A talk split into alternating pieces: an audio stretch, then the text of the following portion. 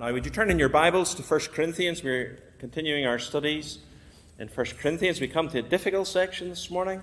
I hope you'll bear with me. First Corinthians chapter two, and we're reading from uh, verse six.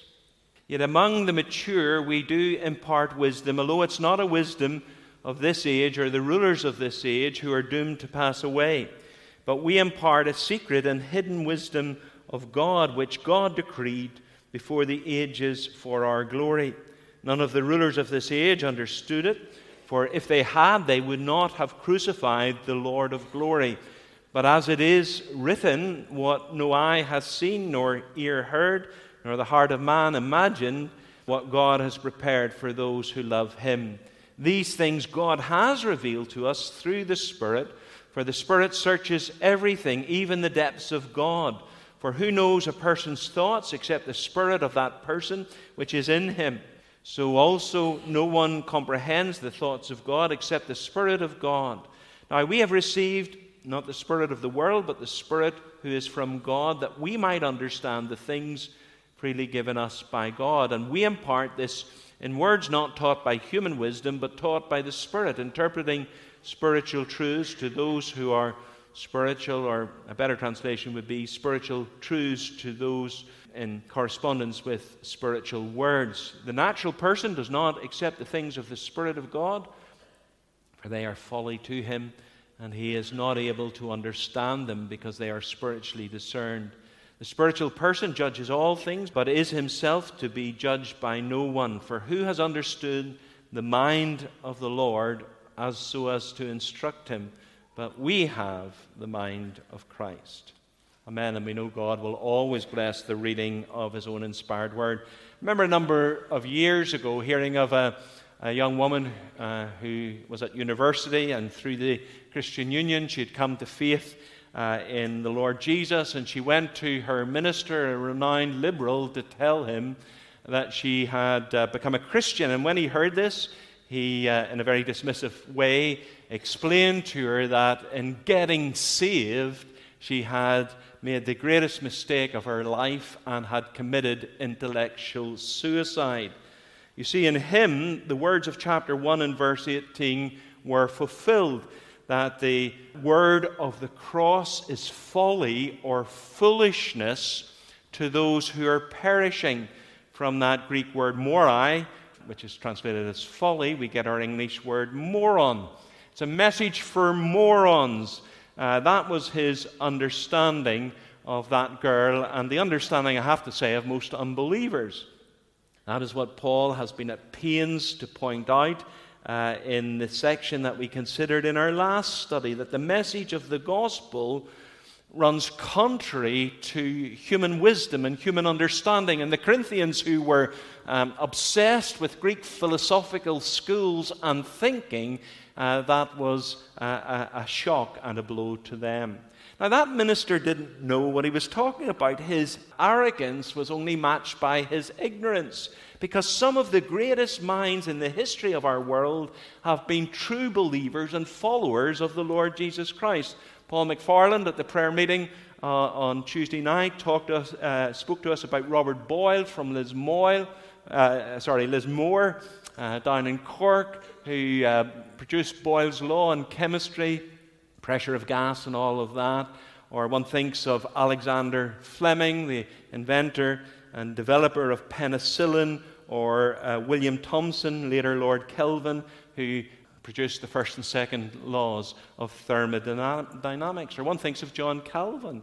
His biographer says of him, his influence goes far beyond the borders of the church, from uh, his ideas in politics, aesthetics, science, history, and dentistry. He has influenced so much of uh, Western culture and Western thinking. In fact, when he was on his way to Strasbourg to take up the life of an academic, uh, he had to pass through Geneva, and he was apprehended by two of the reformers there, William Farel and Peter Viret, and uh, they persuaded him to stay for a disputation, a discussion that was taking place with the Catholic clergy of Lausanne on the subject of the Reformation. So three hundred thirty-seven clergy were invited to the discussion. two hundred turned up. They accused the reformers of all kinds of heresy, and much to Farel's annoyance, the Calvin just sat mute and said nothing. On day three, they charged the reformers with having uh, or holding Saint Augustine and the early church fathers in contempt. And while Farel was trying to process his response, Calvin stood up and from memory and without preparation quoted one early church father after another, uh, demolishing their arguments and demonstrating that what the reformers taught was, in, uh, was actually in line with the early church. A Franciscan friar, Jean Tardy, one of the most vocal opponents prior to the disputation, cried out, "I ask God for pardon for everything. I said against his honor and ask pardon for all here. I defrock myself henceforth to follow Christ and his pure doctrine." In the next three months, eighty monks and nuns and one hundred twenty of the clergy that attended uh, that meeting were won over to the Reformation. And Calvin responded to them without preparation and from memory, and was only, only twenty-seven years of age. One thing, Sir John Owen, Vice Chancellor of Oxford University, one of the greatest Puritan minds ever, or Jonathan Edwards, who was fluent in Greek, Latin, and Hebrew at the age of twelve, and was elected the first president of Princeton University, and is described by a secular historian as one of the greatest minds ever to grace the American scene. And we could go on and on. Some of the greatest minds in history occupied themselves with what is considered to be the foolishness of the world. So far from committing intellectual suicide, Christians have embraced a wisdom that has occupied the greatest minds in the history of the world. The gospel is foolishness, but it's foolishness to those who are perishing. But as he says in chapter one and verse twenty-four, to those who are called, it is the power of God and the wisdom of God. It is a true wisdom. Look at what he says there in verse six. "Yet among the mature we do impart wisdom, although it's not a wisdom of this age or of the rulers of this age who are doomed to pass away." Now that word mature, as the Authorized Version has it, or perfect, as we have it in the E S V, means to be grown up. It means to come to an age of understanding. But it can also be used of a, a group of people, and the writer to the Hebrews uses it, of Christians who have come to a collective understanding, who have come to perfect knowledge. And uh, what he is saying is that the, the Christian has matured. He, in that sense, is wise. He's come to understand certain things that the non-Christian ha- has not. So the contrast in verse six is not between Christians, some Christians who mat- are mature and some who are immature, but the contrast is between Christians who are mature, who understand things that the unbeliever doesn't, and the immature, the unbeliever, the foolish, who don't understand what Paul is saying. Paul teaches that he is teaching a wisdom that is altogether different than the wisdom of this age. It's a wisdom that comes from God, not the wisdom of the rulers of this age, the thinkers of this age, the movers and shakers of this age, the intellectual of this age, not that kind of wisdom. It's a message of wisdom, but it is altogether different from the wisdom of this age. So when a person becomes a Christian, far from committing intellectual suicide, they're opening for themselves a storehouse of wisdom that previously they were oblivious to. Like Archimedes, they can shout "Eureka, Eureka" because they have discovered something much greater than water displacement. They have discovered something about God and His glory that they never knew before. Not only in the gospel are our hearts opened to the love of God, but our minds are opened to the wisdom of God. And so the reason that minister thought that this young member of his church had committed intellectual suicide was because he hadn't come to understand the true wisdom that comes from God. The, the gospel was foolishness to him. It's possible to be clever and not to be wise. You can, as Spurgeon said, have clever devils.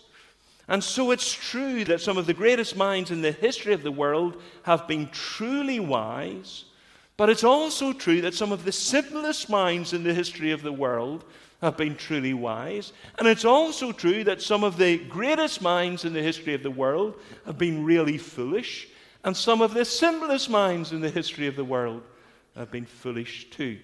And that's the subject this morning.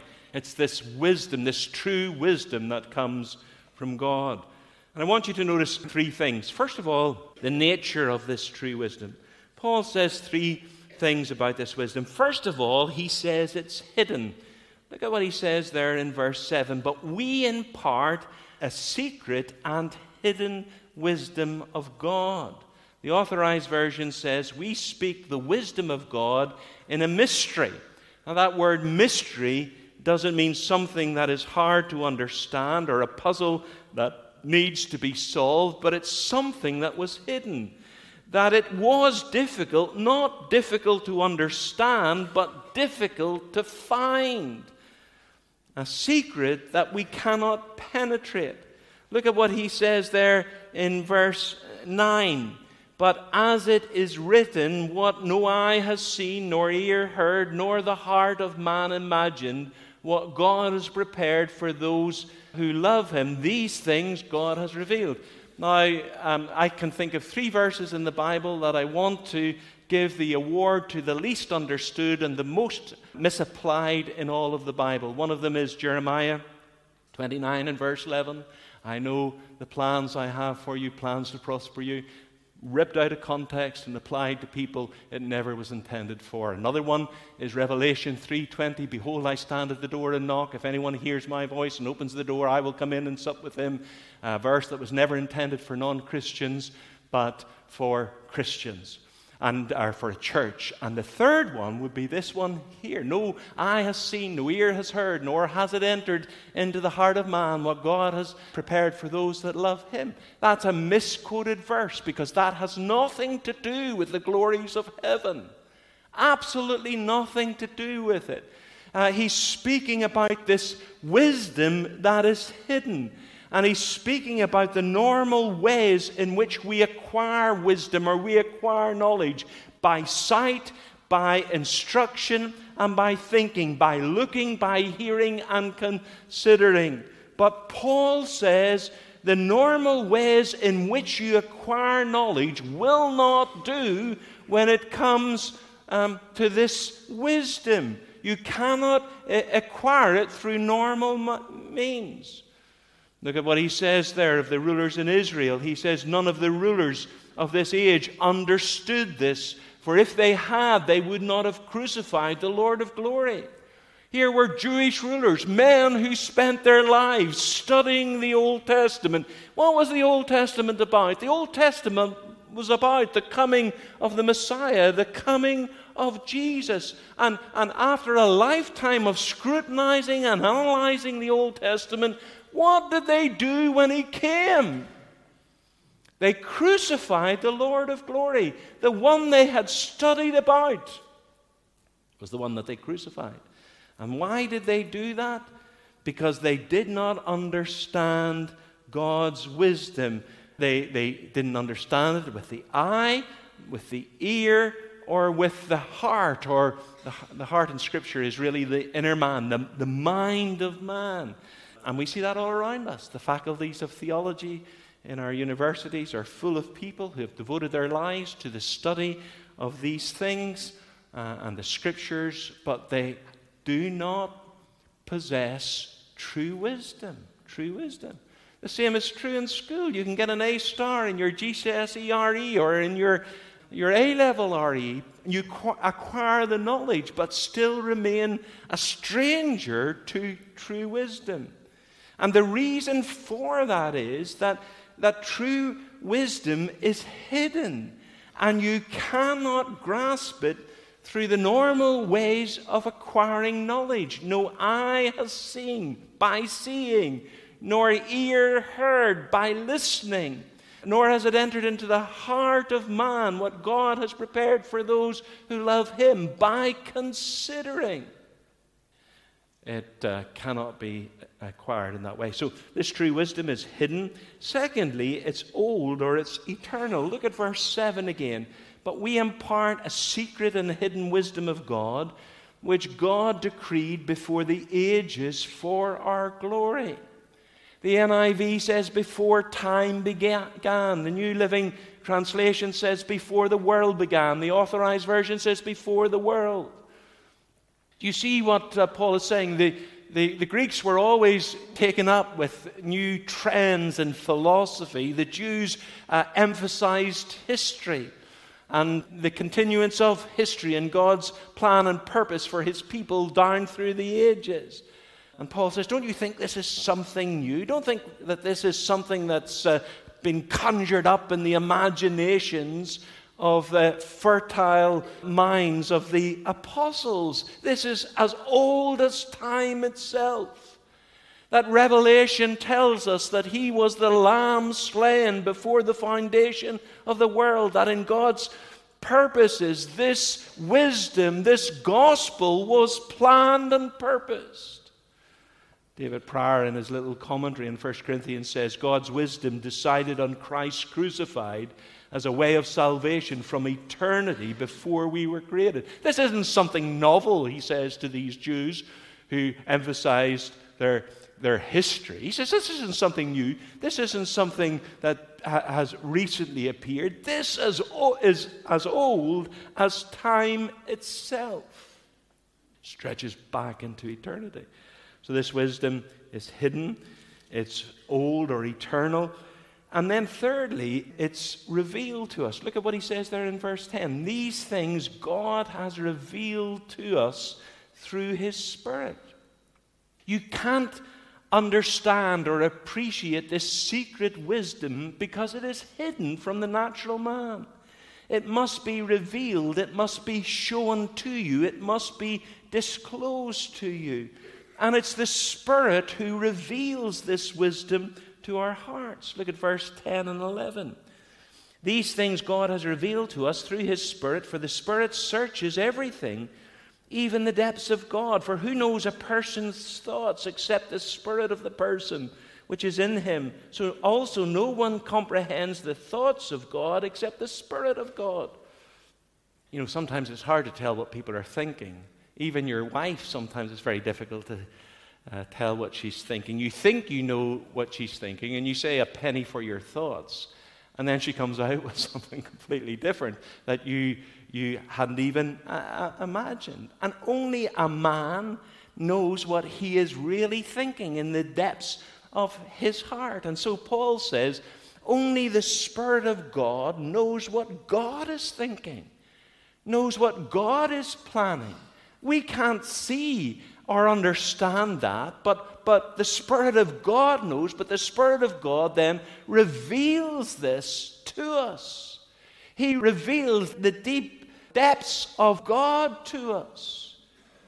So true wisdom cannot be found in a school or a university or even in the university of life. It can only be found in God alone. And that's why a child of five or six in a primary school can display more wisdom than a professor in a university at fifty-six. That child becomes aware of his sin. He sees something of the, the reason that Jesus died, and he says, he died that I might be forgiven. He died to make me good, that I might go at last to heaven, saved by his precious blood. And he comes to a true understanding of wisdom. You don't have to be intelligent to be wise, because true wisdom is given rather than spiritually given rather than intellectually grasped. It's something that God reveals to us rather than something that is acquired by us. So here then is the nature of true wisdom. It, it's hidden. It's old, and it's revealed to us by God. If you just turn back to Matthew chapter eleven, to the words of the Lord Jesus, and Matthew eleven in verse um, twenty-five, he says, "At that time Jesus declared, praying to his Father, 'I thank you, Father, Lord of heaven and earth, that you have hidden these things from the wise and understanding and revealed them to little children.'" So little children had acquired this wisdom rather than the, the wise of the world. "Yes, Father, for such was your gracious will." So this is the nature of this wisdom. The second thing I want you to notice is the means uh, of this wisdom. We've discovered that these things have been hidden from man and must be revealed by the Holy Spirit. But we've got to ask ourselves then, how does the Holy Spirit reveal this wisdom, these deep things to us? And Paul answers that question in two ways.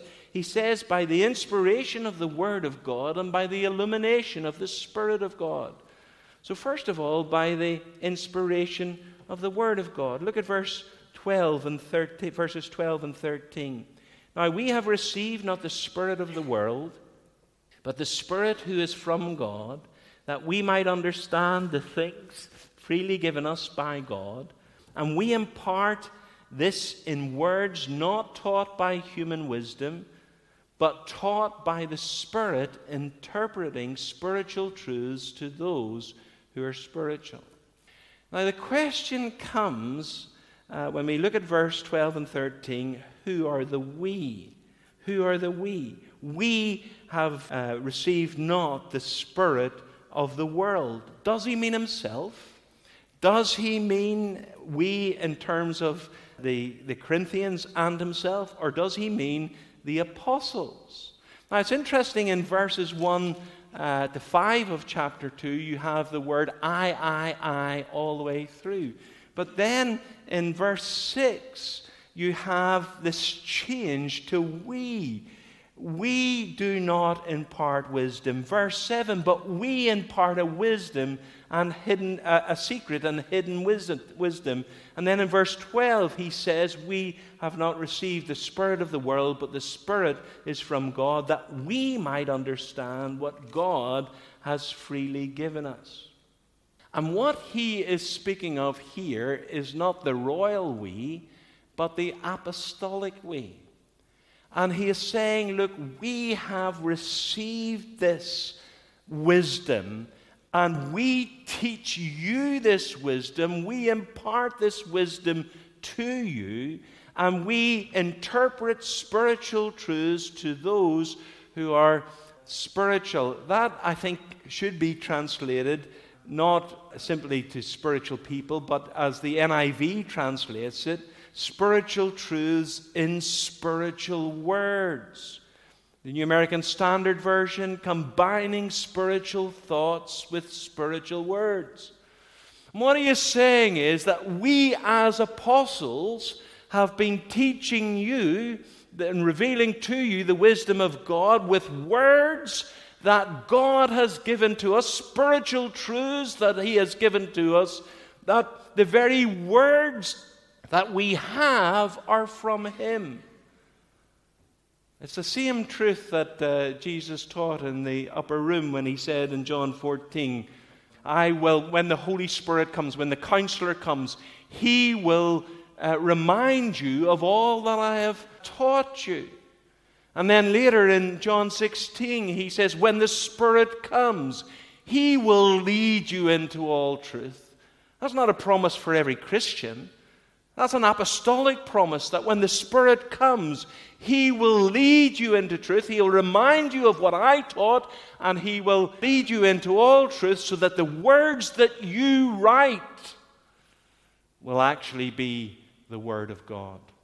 Now, when I stand up to preach, I preach the Word of God, but I only preach the Word of God in as far as it is true to this book, this Word of God. The words that come out of my mouth might be true or not true, but every word that comes from the mouth of God is His Word, and that's how He reveals His wisdom to us. Faith comes by hearing, and hearing the Word of God, Paul says in Romans ten. James says He chose to give us birth. How did He give us this new birth? Through the Word of truth, that we might become the first fruits, a kind of first fruits of all who believe. Think of how you became a Christian.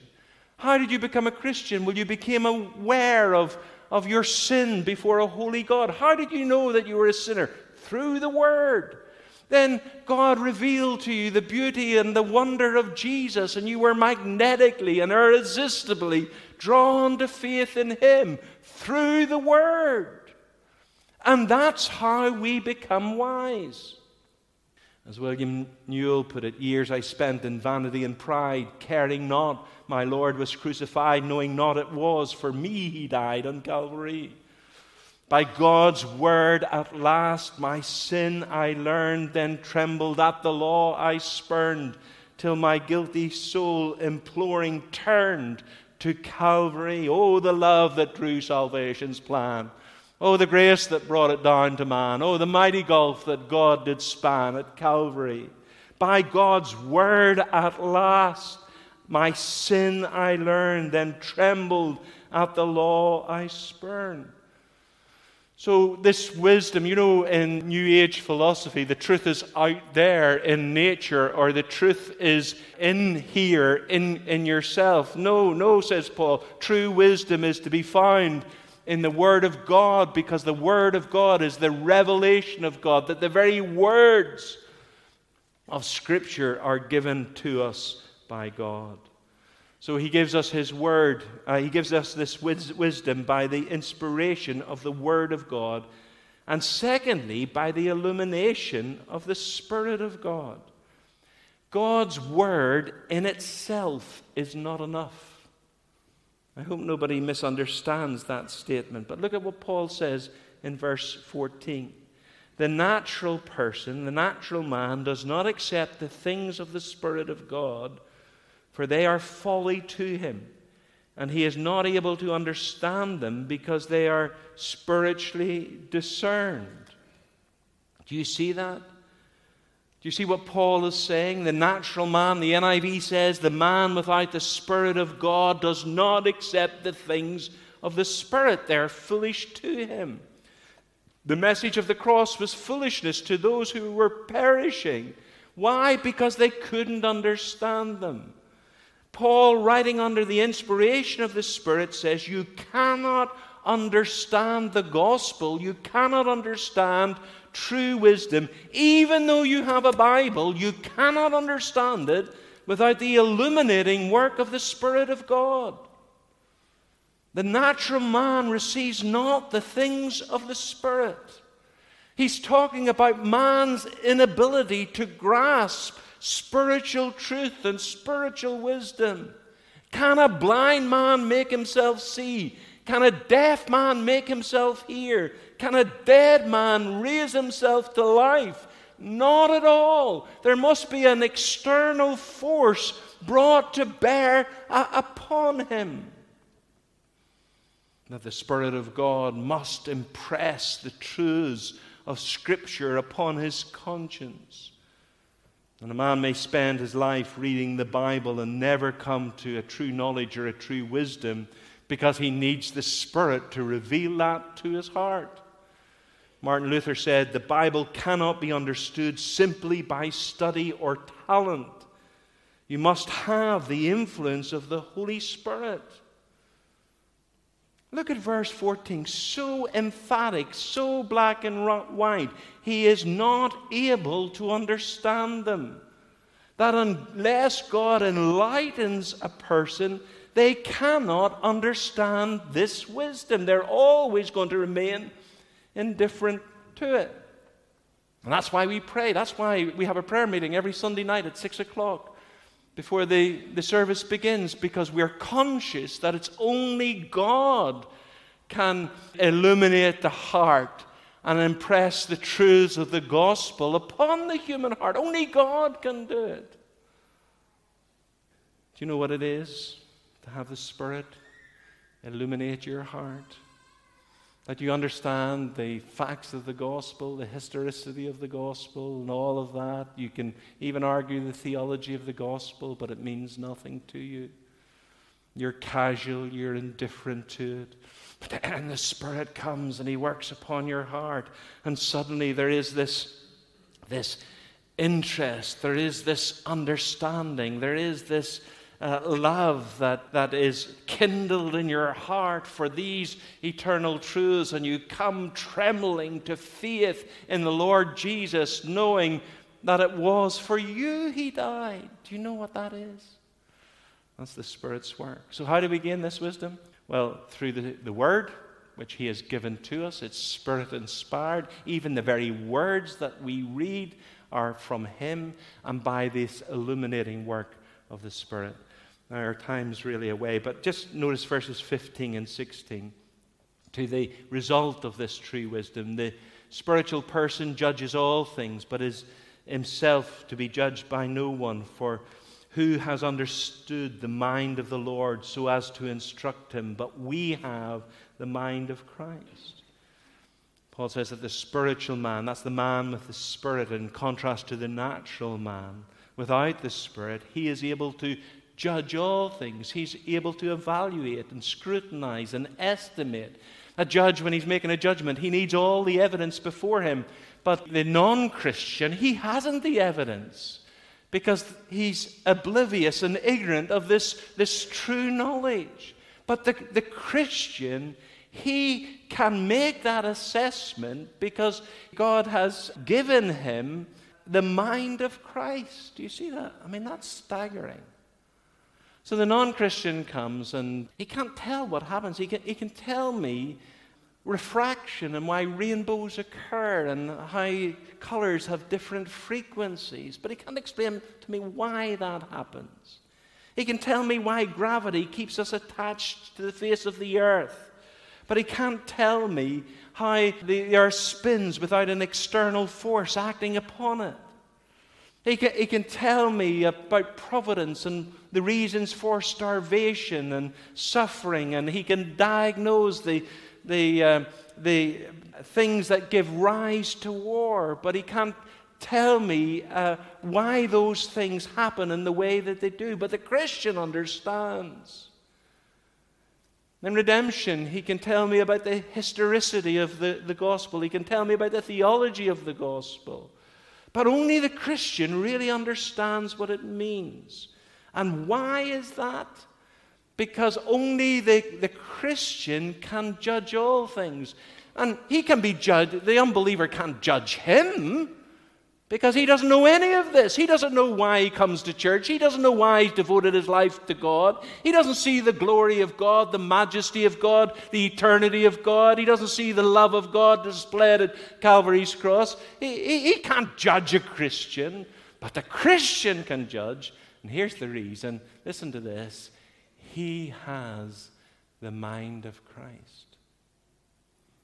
Isn't that staggering? Staggering. That the Christian has the mind of Christ, that he sees uh, and understands and uh, assesses things in the way that Christ does. Because the unbeliever hasn't the mind of Christ. He can never come to a true assessment, but the believer, since his conversion, he has the mind of Christ. He has the Spirit living within him. And so that old minister, he accused that girl of committing intellectual suicide, was himself committing spiritual suicide. But he dismissed the greatest wisdom that this world has ever known. And only those, only those who have the mind of Christ can understand the significance of what it means to be a true believer in the Lord Jesus Christ. Amen.